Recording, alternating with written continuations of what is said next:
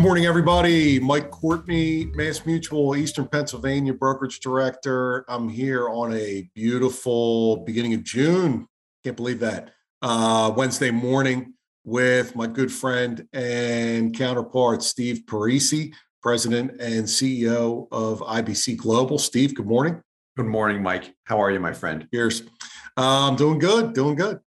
Uh, Steve and I are having a conversation that we're going to bring everybody in on about in-force policies and policy performance and projected versus actual results. Um, I'm actually in the process of packaging up um, all of my family's policies, uh, the original sales illustrations, current um, projected illustrations, and some policy statements for Steve and his team so they can uh, you know add that to their to their database. Uh, we really do like to keep track of of what happens in real life. You know, a lot of times um, we get so focused on illustrations and projections that we forget about real actual results. Um, so, Steve, I know that you guys you do a ton of research in this area. A lot of times it's it's info. Uh, why is this information so hard to obtain? Yeah, that's a good question. Um, I, I don't know. Well, I've got my suspicions, but I, I don't have a definitive answer as to why getting information on how cash value has performed in whole life insurance policies, talking about reality, not just projections, because you can look at illustrations and they often project great looking values and people want to buy whole life insurance because of it. And then you can look at consumer reports and people that are for whole life or against whole life and state that it produces between 1% to 2%. And here's proof of it, right? Because they've got a policy that produced 1% over a 20 year period or something like that. And why on earth would I do this? Uh, but then we have historical policies that we're able to dig into and get our hands on just over the years that have produced north of four, or five, even 6%. So they can deliver, but to get that information, you really have to know what to ask for and you you've got to be persistent in asking for that information. And some companies disclose it. Like we've discussed this before. We've gotten historical policies, real performance from four companies. That the four major mutuals: Mass Guardian, New York Life, and Northwestern Mutual. Um, that have delivered north of a four percent internal rate of return. One other company. How do they how do they disclose that information to you? Is it um, just redacted policy information, or looks different than that? Yeah, no, it looks a little different than that. Um, they so how we've gotten a lot of the information to answer your question is we've gotten policies from people we've been working with that have a policy on their dad or a client that has a like what I'm getting ready to do now with my yeah. So you got somebody who's got a policy that's been enforced for 10 years, 20 years, whatever it is. Yeah. We want do you still have the original sales illustration? Can we use this for our got it? Correct. Correct. So what I what I do at a minimum is to see okay, how much was paid in, you can get the cost basis we get the exact dollar amount that was paid in each year that helps measure the actual internal rate of return. And then what has the policy actually actually produced? I've paid in $100,000. I have $100,000 that's 0%, or I've got more than 100. Hopefully it's not less. Yeah. Um, but when we can get actual statements, actual policies where we can see what's actually occurring, that's what I'm interested in. So we get it from from people that we work with. Um, what what helps a lot is one case in particular. This one just comes to mind. We we um, obtained servicing rights for the policy. It was with a life insurance company that is really up to speed with respect to their technology. The policy was issued in 2007. I was in college in 2007. I wasn't in the business. So, what we we're able to do is obtain the original sales illustration annual statements, what, what he actually received each year in cash value, dividends, everything, and then really measure what had actually happened over time. And it was one of those perfect cases where what he planned on doing from day one, he set it on autopilot and did just that. So we got to see what was projected and what actually happened. Um, it, that's the kind of stuff that's most valuable because we can get all of the information But just as I say that, I mean, you know that that's a lot of work to go back and get the statements every year, and then you've got to export the data onto Excel each year, triple check it to make sure everything's accurate. It Sure. take it takes some time, so that could be one reason why companies don't have it. Um, I know they you know say it doesn't come up a whole lot um, measuring the cash value performance, but you know there could be a number of reasons behind it. Right. Yeah. Okay, so that was part of my question. Um, was is there real historical data that you've received directly from the carrier? Yeah. Where it wasn't an agent of record type of situation. Yes. Um, Okay. Yeah, I've gotten that to be specific from Mass Mutual, the couple of historical pieces that you've sent, um, policies that were issued as far back as 1980, some a little bit more recent, Northwestern Mutual, and uh, Guardian. Okay. New York- yeah, New York Life. I I can almost bet that they have those similar pieces, but Sure. we've got independent policies from them. What's um I guess I have a couple of questions. How has this helped? Um, I mean, I think I know the answer, but like, how does this help you in your process or your day to day? Um, I mean, I know one piece of it is giving you and your clients the peace of mind of knowing that, you know, the companies that we're dealing with, we're really able to track results. And we're not working with anybody who we're not able to find real historical data on. So that's peace of mind component, but I know it's got to be more than that. Yeah. So where that comes from is when you look at cash value life insurance, whole life in particular, and where people get upset, consumers. So someone puts in 10 grand per year or half a million per year into a policy. Where they get upset is where they have expectations. They're told by the agent that this should perform quite well, you know, similar to what you see on the, the illustration on the non-guaranteed value side. And then it doesn't deliver. It under delivers, the people get ticked off. A financial advisor tells them, well, you got ripped off with this. Emotions get involved and they say, I, I'm done with it. You know, I, I feel like I was taken advantage of. Um, and, and whether it's true or not, that's how people feel. So we've got to address that.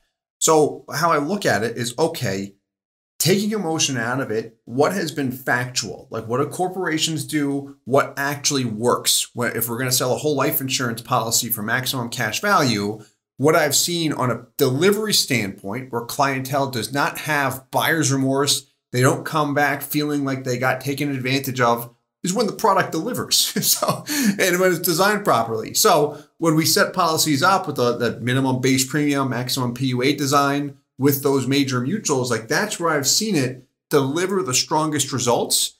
And, you know, if I go back, back in the day when I was first trying to get things going, um, I remember meeting with people online all the time. It was over a GoTo meeting was the app I used back then. And my fear, because I was a young kid trying to get things going, was I'm going to show them a design and they can work with their lo- local agent who's probably a lot older than me and you know more experienced. So I could just do all the work and then they could just they're going to take this illustration and just roll. Correct. So a way to prevent that is just to design it with absolute maximum cash value from the get go. And then if they try and take it somewhere else, like, hey, that thing's maxed out. Like there, Right. there's nothing I can do. And so that's from an illustrative standpoint. But at the same time I was doing that, and I was starting to get going, when I started that, I was at the tail end of still working at the firm where I design policies in the back office for corporations. So literally what we're doing for executive benefit planning was doing that for individuals. And that that was the design I knew worked. So I went with that. And that that was it. Like we, we knew it would work. I knew it would work. Side note, uh, isn't it funny that go-to meetings sound so antiquated? I know, right? Yeah. We're on Zoom now. Yeah. They didn't keep up with the times, I guess. um, so have, what kind of trends have you seen when you're looking looking at this this kind of data? That's a good question. What I've noticed the most, and I'm going to do my best not to get overly technical here, um, is when policies are issued, someone's starting a whole life insurance policy, the higher that base premium is, so money can go toward the base premium or PUA rider, the higher the base premium is, the greater the chances are of that policy under delivering. And that's purely based on experience and viewing actual results. The higher the PUA payment is with a particular policy, the greater the actual results have been. What's interesting is you can you can dig into that in illustrations. Whenever you look at the guarantees or conservative dividend, particularly the guarantees, where you can't see any non-guaranteed elements, which are what ifs really when you look at it. Um, you'll see every single time a low base premium generates stronger cash value for the consumer, for the policyholder. If I go with a higher base premium on an illustration, what that sometimes does, depending on the company and product, is produce long, long term, 40, 50 years down the road, more money potentially for the policyholder than a low base premium policy. And that can be intriguing, you know, for some consumers that are strictly focused on the long term. It can be very intriguing for agents because we can 10x their compensation in some in some cases. But, but it's not a we've talked about this before. It's not a 10, 15 year long-term outlook. It's a 30, 40, 50 year long-term outlook. Correct. So it's 40 to 50 years long term. And the big issue with that is the first piece that I mentioned is on an illustration, you might see greater long term results, but then the actual results end up being less. So if it under delivers and you've got a greater chance of that happening with the higher base premium, now it's like I, I picked this option because I wanted more money long term. But now, because of variables outside of my control that the insurance company ultimately decided what, what happens with my policy, I have less money. So I, I made a bet and it didn't pay off. It's like, great. Now I'm stuck with it with this high base premium and high commitment. Does that make sense? I talked a lot yeah. there. Okay. Yeah. No. So, I mean, basically, just the, the, the historical data that you've seen looks generally like you're getting better cash value performance from a blended policy where there's a smaller base premium and from a mass mutual perspective there's ALIR and LISR blended in there. Um, but you do see long long term long outlook. Obviously depending on a variety of factors could be 30 years could be 50 years that that all base premium cash value will catch up and then surpass the other. But um, it's interesting that uh, that that it is that way. And I think what you said at the end is most interesting, so that like you know all of this is uncertainty and you're not really sure. But then at the end of the day, with that 100% base premium, then you are you're still sitting with that commitment. Correct. Right. Lack of flexibility. lack of flexibility. Yeah. Yeah. Mm-hmm. yeah. Yeah. Um, what does this look like from a um, like when you guys receive all this information and data? What does the output look like on your end? Are you this becomes part of your database library? Yeah. Have you turned this into YouTube videos? Is this on the ILS site? Like, what's the format for all that? Yeah. So our historical performance study, which is always being updated and we're including new policies as we once I review them, create everything and approve it. Um, we always add those to the study. So it's on ILS for subscribers. It's not public on YouTube. We've got a couple videos here and there that speak to it, but the full analysis is not public.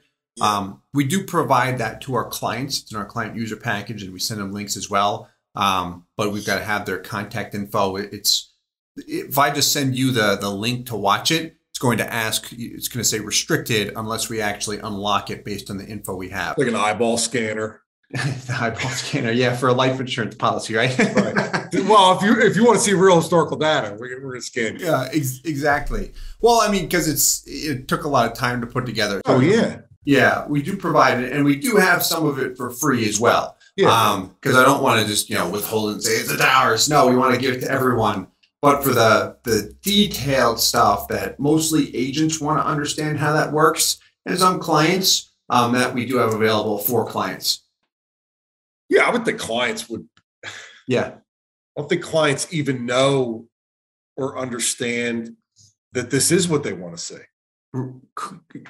There's some truth to that. Yes. I'm consistently amazed by the um and even like sophisticated advisors who just like look at illustrations. uh, I mean, that's their sales tool.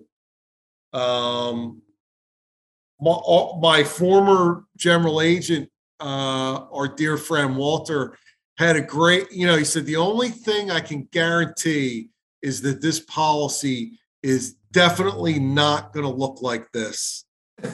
You know, like that's the only thing that's guaranteed with these non-guaranteed illustrations. It- yeah. It's not going to look like this Correct. down Mhm. the road. Yeah. So that was that's always a tough one comparing illustrations and um, especially if you're dealing with a carrier like how you're talking about that where you can't get real historical data. It makes me uneasy. That that should be a lot easier to obtain. Real historical performance, not Really? dividend performance. Correct. If I put a dollar into this every year, what what what does it really look like after 10 years, after 20 years? Correct. Yeah. No, I mean they it's it's always games trying to get it. Which the the short answer, like my father would just say, that means they don't have it.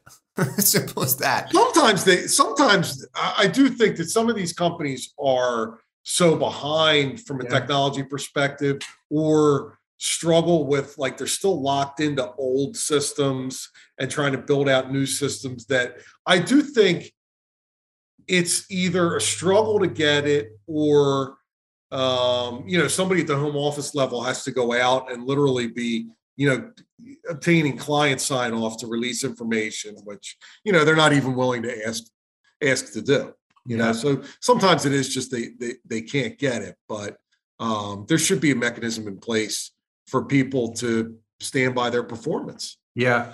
I even I- if their performance is less than you know i mean as a, as an educated uh member of the financial services community i know that actual performance is not the same as illustrated performance c- correct. And like the- we're assuming that yeah. but let's see what it looks like Yeah, and another thing I guess I would think about is imagine if you you're the CEO or you own a smaller life insurance company and if that information gets out there that your policies don't deliver as illustrated or they're significantly worse than some other carriers, that gives you a huge disadvantage. Yeah.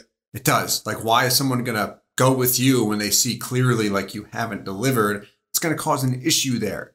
So that who knows? Like that that can be the case with anything. But just when you you look at actual performance it's difficult to get. And a lot of times there's games that are played around it like oh you mean dividend history or don't even look at the cash value. It's not about that. It's about death benefit and everything. It's like listen it's people's money. This is what they're interested in. If they ask a question about something we're going to directly answer that question to the best of our ability. We're going to provide data as well simple as that and this is how do you monitor this ongoing i mean you're just regularly following up and trying to get updated yeah That's fun. Yeah. So ongoing. So when we put a policy, well at least if you lock into a source with one of these carriers yeah, where you can kind of you're like all right this is our that's that.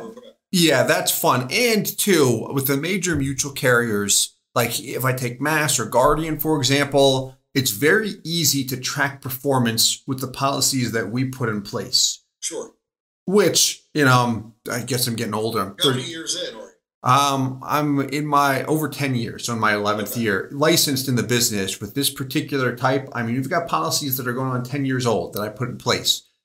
So that's that's that's sweet now that we can actually track the well now it's going to start getting easy with the yeah yeah, and with the technology too, with those two, with if you take Mass and Guardian for example, I can go back. It takes a lot of time, but I can go back and pull the transaction history. I can pull the annual statements, which I'll I'll do, and then it's a lot of information with enforced illustrations, annual statements, original illustration. It's like, all right, here you go. And like, okay, let's condense it. Then I'll put it on Excel or some kind of simplified format, and then walk through to see here's what was projected, here's what actually happened, and then once you've got it complete, as long as you keep up to speed with it, it's very easy because I can just download the annual statement each year. If I adjust payments, I want to I want to take that into consideration, and I track the performance year over year, and that's where we've we've seen it we've seen it deliver. Um, which is which is fantastic, right? Where policies are projected to to break even between years four and five, and they break even between years four and five, even with the dividend decrease. Consumers happy, like, all right, it's, it's doing what I want. Like, let's keep going. Yeah, you've you've the trend is solid cash performance. You don't have to resell it. Solid break even time frame, continued death benefit growth. Well, you don't have to resell it because you guys aren't overselling and you are over educating up front. Yeah. Mm-hmm. So I think that's that's that's really critical for um, you know less less issues and less complaints and less moaning and groaning uh, from consumers down the road. Yeah, that and we can talk about this another time. Just how to always up your game at the business with business. How I look at it is how do you treat your clients like American Express treats some of their high end clients, right? Everybody wants the high end credit cards you actually have to pay for to get. yeah. You've got to pay higher fees. Like, how do they do that? So, okay, if you want this, you'll be part of this club, you've got to pay more money to get in. If you look at a, a high end restaurant where it's all about presentation, they treat their clientele, you know, it's like like royalty and everything. Doing that with business, in addition to everything else, right? There's a lot more to it. That goes such such a long way, um, and it's a nice way to position yourself. If you say, "Hey, I only want to work with certain people," or only a certain number of clients each year because you you can only take on so much capacity with your team. If your service is phenomenal, you can do that. If it's not phenomenal and you're slow to get back, you can't do that. It's not going to work. You're going to get frustrated. They are, but we can talk about that another time. Or I'll keep talking. Absolutely. Yeah. so, um, anybody out there who wants to learn more about Steve and IBC's uh, historical performance studies. I can tell you that these guys, everything that they do is is really um, in depth and complete, and uh, they take a lot of pride in that. I think it's really important because a lot of times in this business, um, you know, everything just kind of gets summarized and estimated, and you know, eh, tend to kind of gloss over a lot of details. Um, at the end of the day, uh, as a consumer, I'm much more interested in in reality and and uh, you know what these things eventually will look like down the road. Um, even though I know it's you know we're talking about non-guaranteed performance, um, it's nice to see some backup for yes. for all these conversations. So uh, if you'd like to learn more, feel free to reach out anytime. Steve Parisi, IBC Global. My name is Mike Courtney, Mass Mutual Eastern PA, and I hope everybody has a great week. Thanks, Steve. Thanks so much, Mike. Enjoy.